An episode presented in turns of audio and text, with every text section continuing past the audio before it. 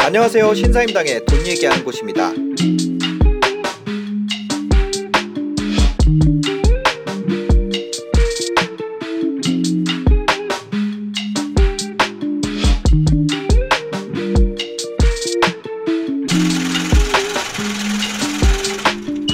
예전에 네. 우리 부모님 세대부터 쭉 이어져 온그 이제 대한민국 부동산 투자 로드맵이 있거든요. 음. 그게 보통 이런 거잖아요. 뭐 두 분이 없이 시작해서 뭐 투룸 빌라 이런 데서 시작을 해가지고 어, 월세로 살다가 네. 조금 여유되는 분들은 이제 전세로 시작을 해서 그죠, 그죠. 그러다가 이제 열심히 두 분이 아끼고 모아가지고 음. 이제 대출을 받고 내 집 마련을 해서 그다음 그걸 이제 빚을 갚아가고 네. 이제 이 사이즈를 넓혀가는 평형을 음. 그런 구조였는데 뭐 요즘 MZ 세대라고 하잖아요. 네. 또는 지금 뭐 30대 초중반 분들 아니면은 뭐 20대 분들은 네. 그거는 이제 구식 모델이다. 어. 예. 그럼 어떻게 해야 되냐? 부동산 투자를 투자를 먼저 해야 됩니다. 내가 사는 것보다 투자를 먼저 해야 된다. 실거주보다. 네. 어디다가? 그거는 이제 오늘 할 거고 에헤. 내가 이 형태는 네. 내가 설령 원룸 오피스텔에 음. 뭐 천에 얼마 네. 이런데 살고 있을지라도 네. 내가 누군가에게 월세를 내고 있을지라도 음. 아파트는 다른 데 또 있어야 되는 거죠. 아, 투자와 거주를 분리를 한다. 네. 거주는 내가 내 일자리 근처에 원룸에 살지만 네. 내 명의 아파트는 어디든가에 가지고 있어야 된다. 세를 끼고라도. 네. 왜냐면 월급을 모아서 음. 몇년 뒤에 내가 지금 돈이 부족하니까 월급을 모아서 몇 년 뒤에 집 사자 이게 이제 안 통해요. 네. 너무 멀리 갔기 때문에 네. 음. 그 집은 뭘로 사는 거냐면 집은 되게 중요한 개념이 집은 집으로 사시는 거거든요. 집은 집으로 산다. 네.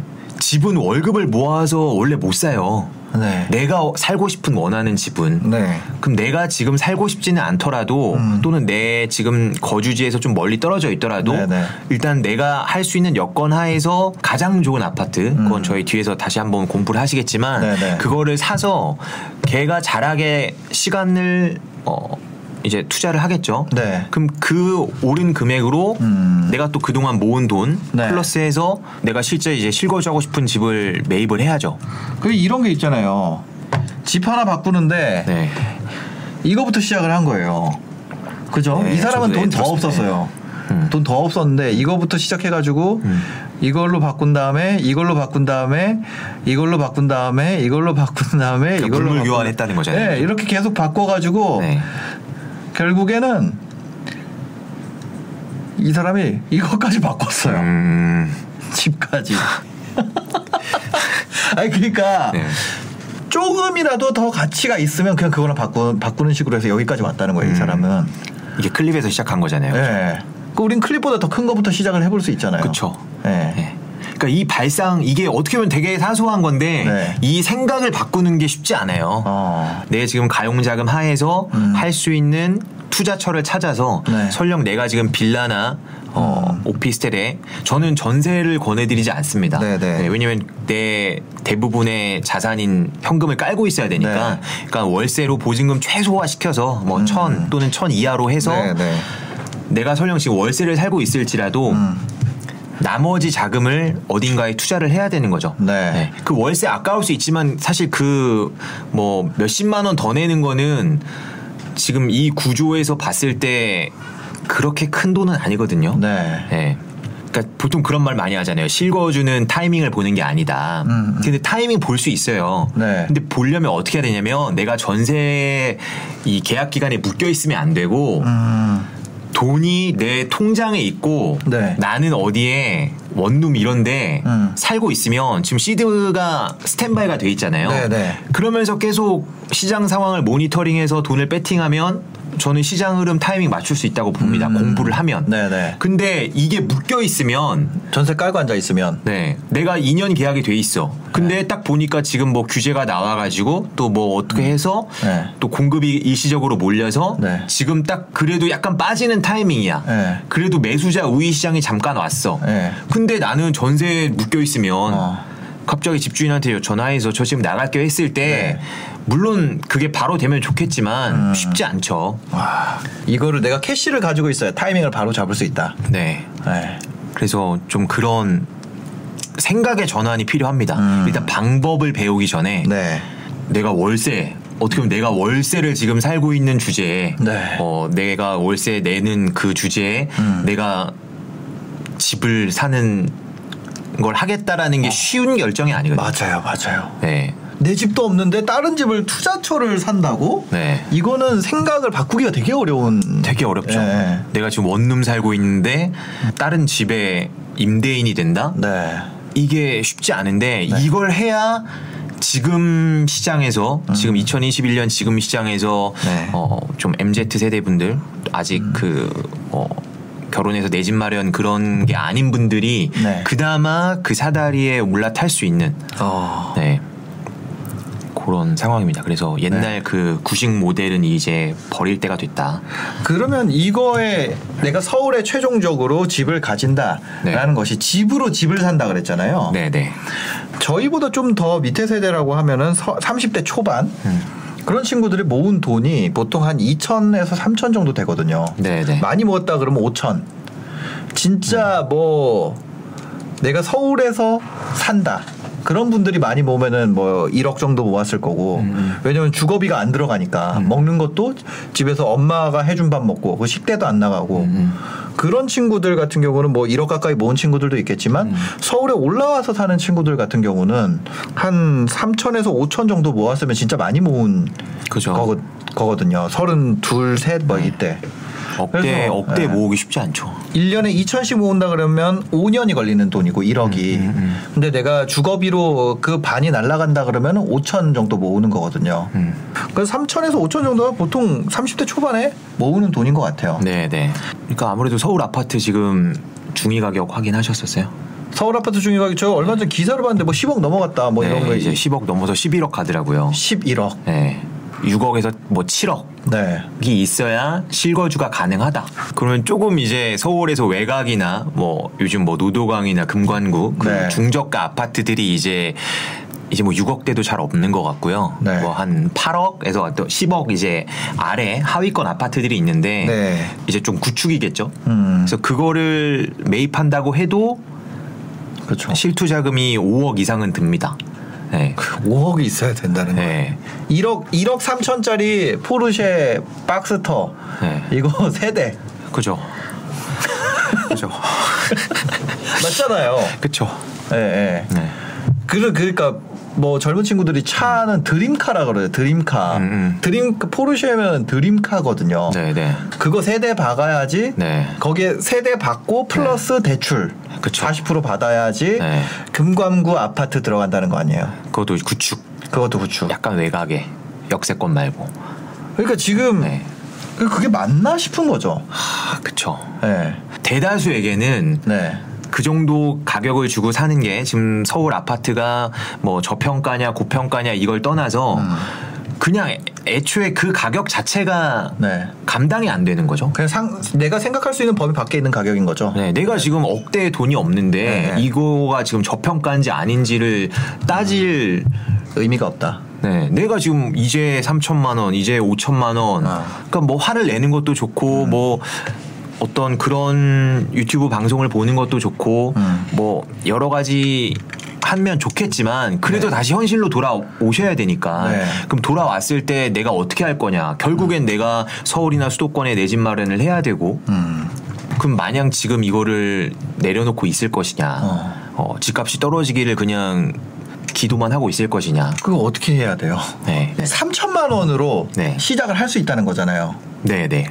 그러니까 5천만 원 아니고 3천만 원이에요. 아, 5천만 원 있으면 더 좋고요. 아 5천만 원 있으면 더 네, 좋고. 당연히 더 좋고요. 네. 그러면 3천만 원으로 살 수 있는 집을 산 다음에 음.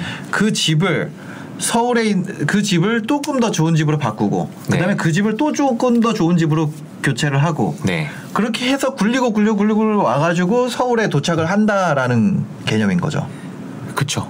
네, 어. 궁극적으로는 네. 뭐 꼭 서울에 내 집 마련해요, 해야 돼요, 뭐 이런 거 얘기할 수도 있지만 음. 사실 그거는 또 어떻게 보면 철학적인 이런 걸로 아, 갈수 예, 있으니까. 그죠, 그죠. 근데 저는 그래도 서울 수도권 계신 분들이라면 서울에 자가는 있어야 된다고 생각을 네. 하기 때문에 네. 어, 그럼 그거를 마냥 폭락을 외치면서 기우제를 지낼 것이냐, 네. 어, 아니면 뭐 그냥 월급만 모을 것이냐 했을 때 그렇게는 지금 이제 불가능하거든요. 네. 네. 근데 그렇다고 지금 내가 아예 가능성이 없어진 게 아니다. 네. 음. 왜냐면 지금 다들 너무 그 특히나 젊은 분들이 그냥 부동산은 이제 남일이라고 생각하는 분들이 많더라고요. 그죠, 그죠. 네.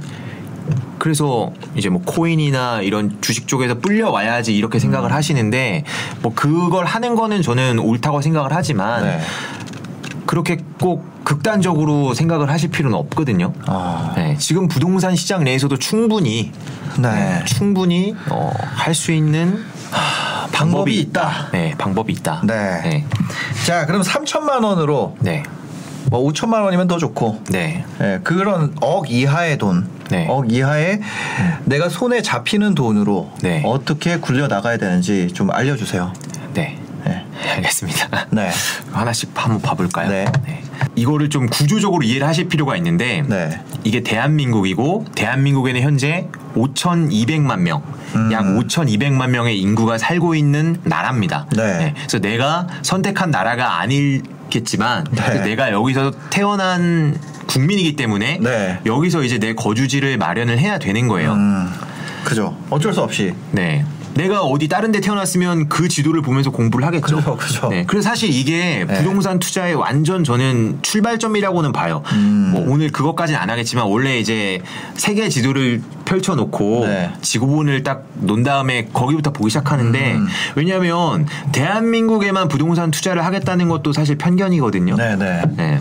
네. 어. 충분히 해외에도 할 수 있으니까. 네, 네. 왜냐면 그 지역이 더 성장하는 나라고 음. 뭐 발전하는 나라고 하면 할 수 있지만 네. 있지만 근데 현실적으로 어 이제 뭐 그쵸. 우리는 일단은 이 대한민국을 네. 기준으로 해서 시작을 할 거고요. 네.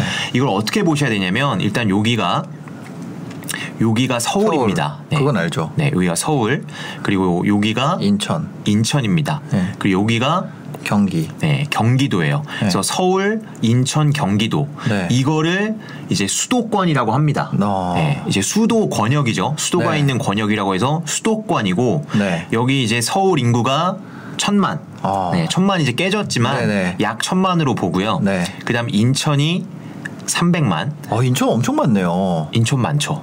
네. 300만, 네. 1300만. 인천이 우리나라에서 세 번째로 큰 도시거든요. 네. 그리고 여기가 이제 경기도. 경기도. 그럼 서울 1000만, 인천 300만, 네. 경기도 1300만 하면 경기도가 1300만이에요? 네, 1300만입니다. 아. 네. 그러면- 2600만. 그쵸. 반이 여기 사네요. 그쵸. 네. 어, 계산 아. 빠르시네요. 아이, 그 무슨.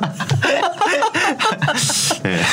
그래서 서울 1000만, 인천 300만, 경기도 1300만에서 네. 2600만이 아. 대한민국 인구가 지금 5200만인데 네. 약 5200만인데 절반이 여기 모여 삽니다. 예. 그러니까 우리 지구본을 펼쳐 들면 예.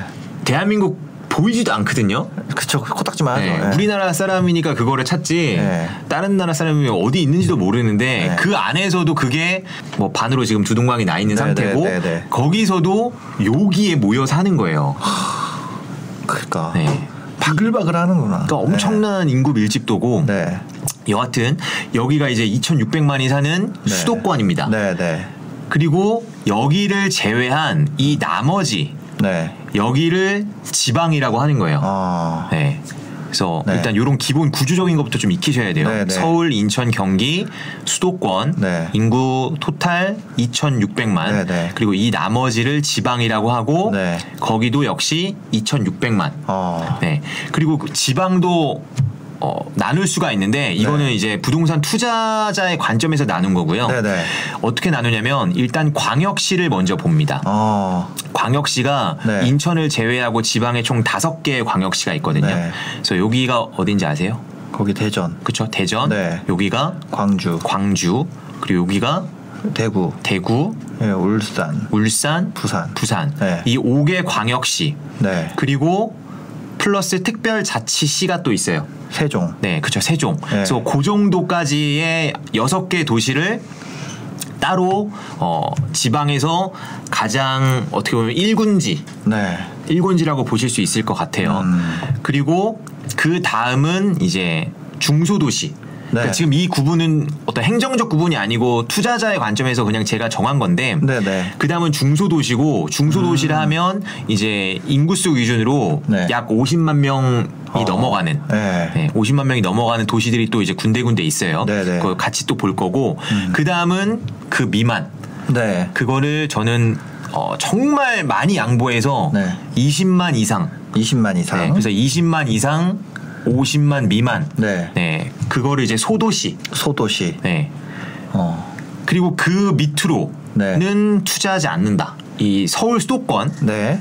여기서는 지금 우리가 앞서 얘기한 3천만 원 이런 걸로 투자할 수 있는 그런 그럴 듯한 아파트는 없다고 보시면 돼요. 아.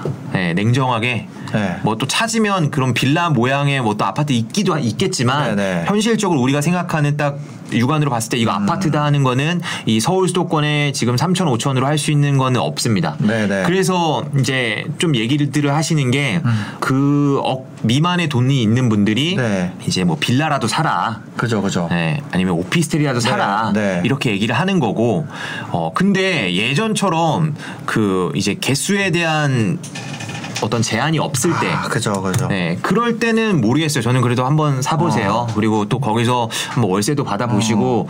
근데 지금은 뭐 규제적, 비규제적 약간 다르긴 하지만 네. 큰 틀에서는 한 건밖에 못 합니다. 어. 네, 큰 틀에서는. 그럼 네. 내가 가진 종잣돈 하에서 제일 좋은 걸 사야 되는 게 지금 트렌드예요. 네. 근데 그 종잣돈으로 내가 그냥 빌라를 하나를 딱 해서 끝낸다? 음. 어, 저는 아닌 것 같아요. 아. 네, 그거를 조그만 거를 뭐 여러 개 하고 내가 뭐 경매로 해가지고 막 매입 단가 낮춰서 안전마진 확보하고 이런 구조면 모르겠는데 네네. 이걸 지금 결국은 우리가 나중에 서울의 실거주 마련을 위해서 자산을 증식해가는 로드맵의 스타트라고 했을 때 음.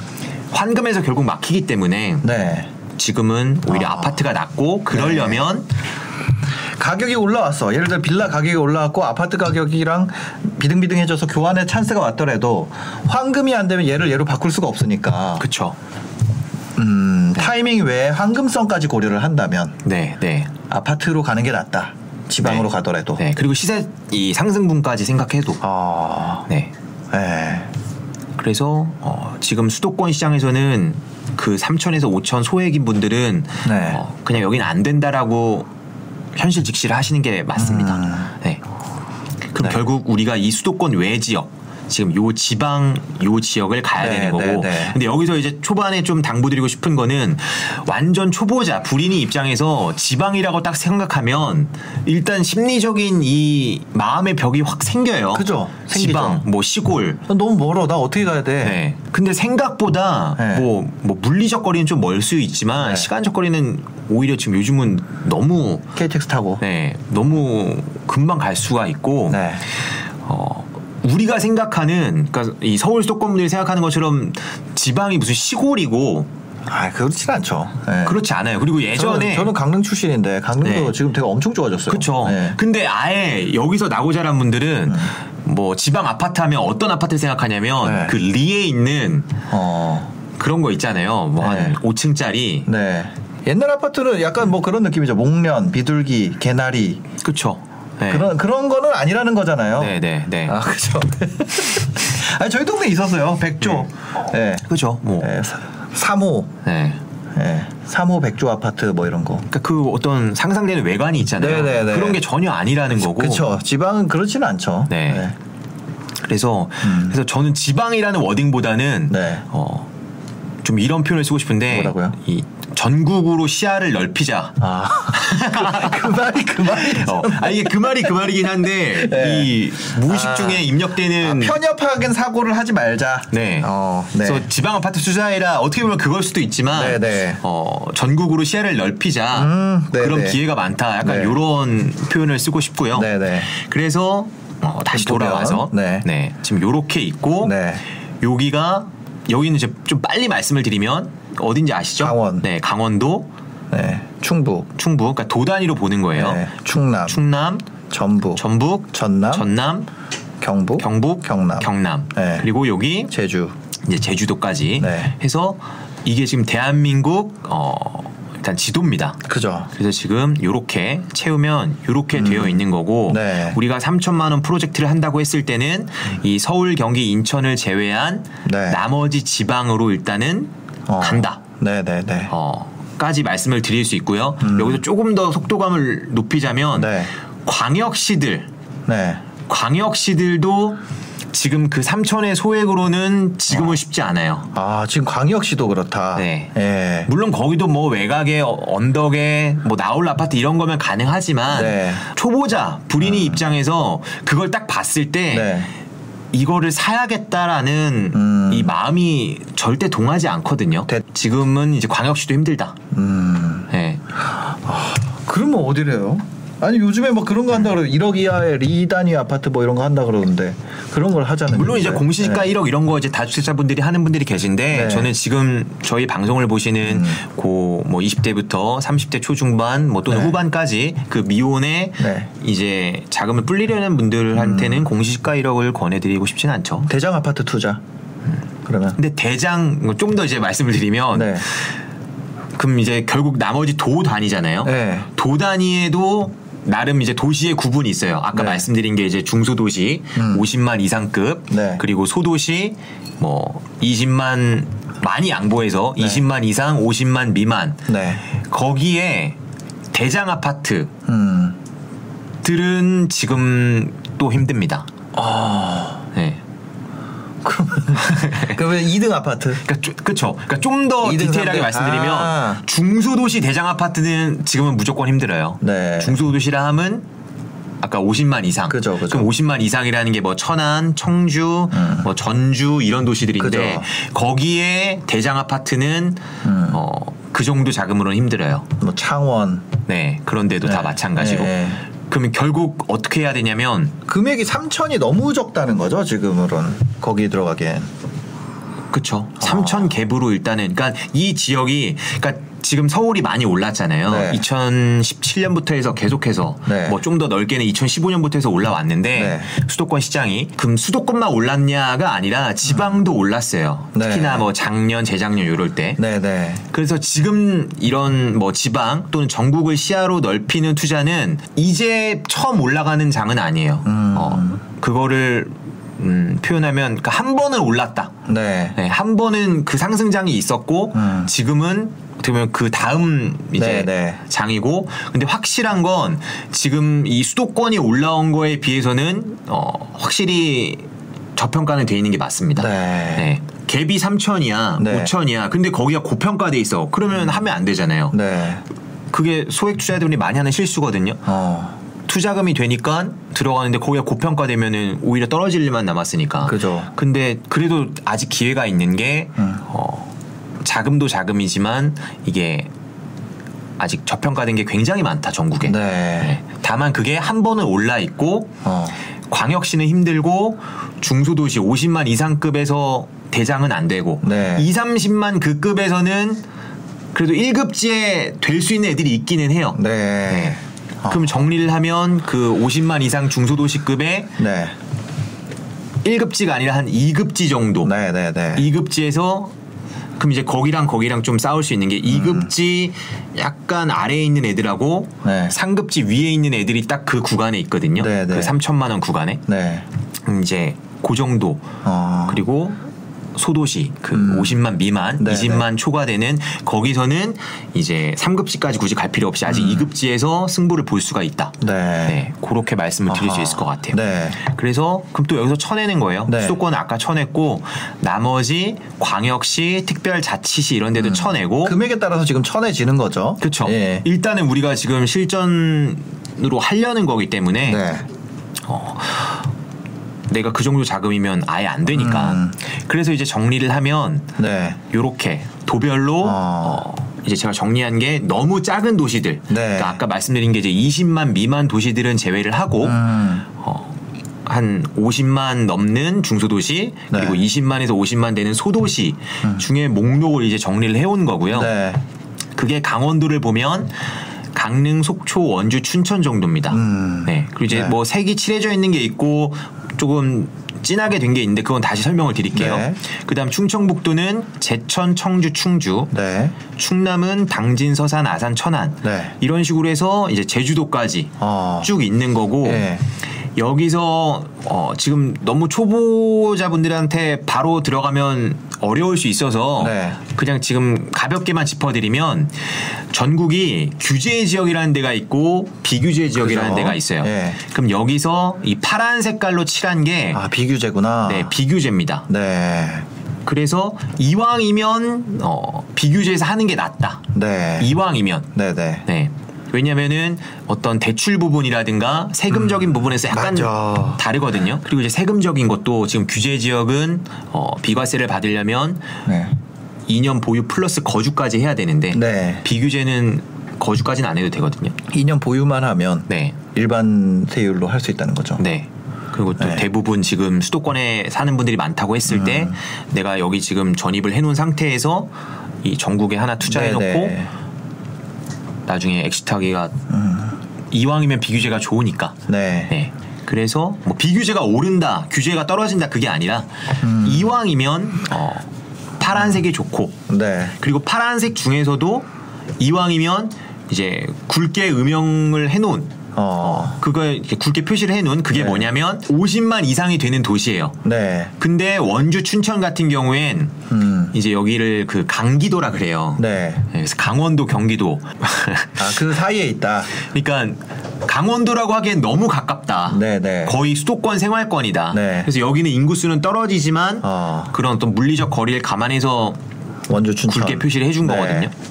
그러니까 여하튼 요 지역 에서 네. 우리가 이제 하나의 투자처를 어, 어. 고르는 작업. 그러니까 지금 계속해서 이게 탑다운으로 하나씩 그 내려가는 규제 거죠. 지역 뭐 이런 거 빼면은 지금 제일 좋은 데가 원주, 춘천, 김해, 제주 이렇게 보이네요. 지금은.